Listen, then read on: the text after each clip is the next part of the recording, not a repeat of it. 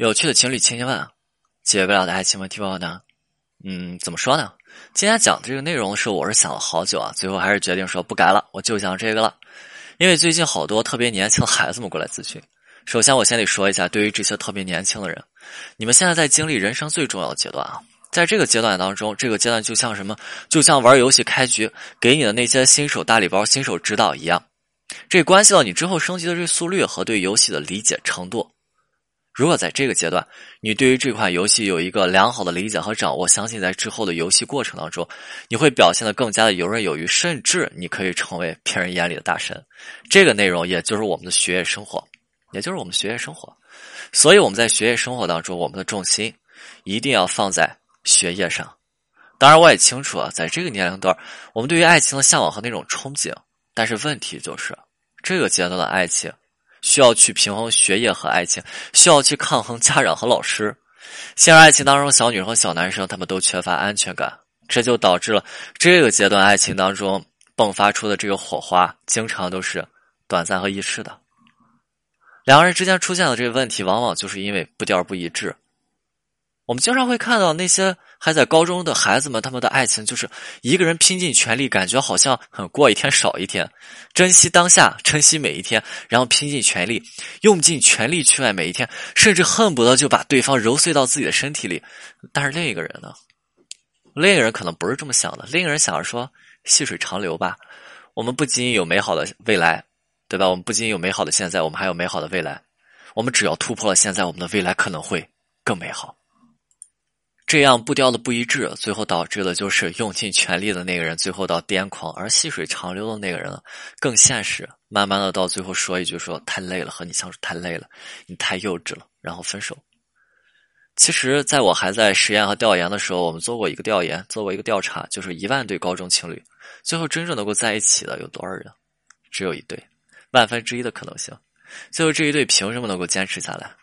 我还记得当时这对小情侣特别有意思，就是高三的时候。两个人在开学之前，两个人在开学之前，高三的时候，两个人在开学之前碰了次面。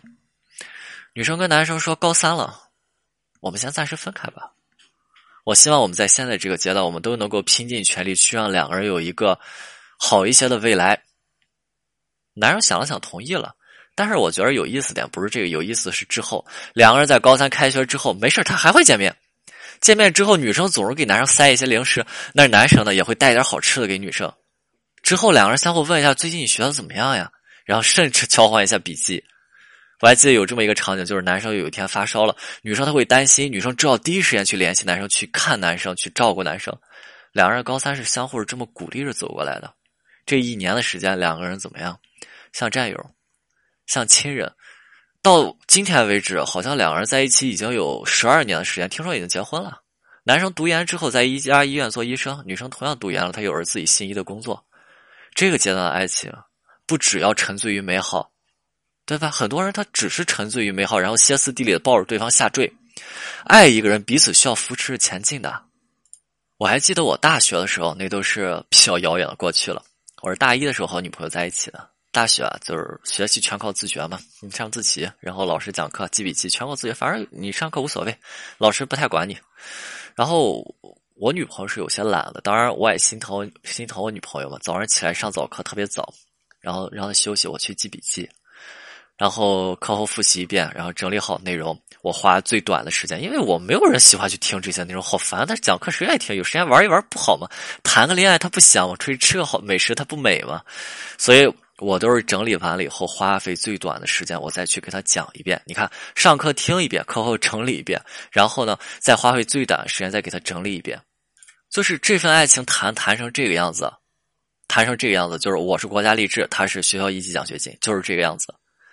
其实爱情它来的时候，它是静悄悄；当你发现的时候，这些情绪你不一定是由得了自己的，对吧？这些爱情来的时候，我我被爱情这把剑给射中了，这些情绪由不得自己。但是问题就是，你是可以选择的，你可以选择去面对这份感情的态度，你可以选择你去对待你爱人的态度，对吧？你是抱着他下坠，还是两个人去鼓励着一起往前努力前进？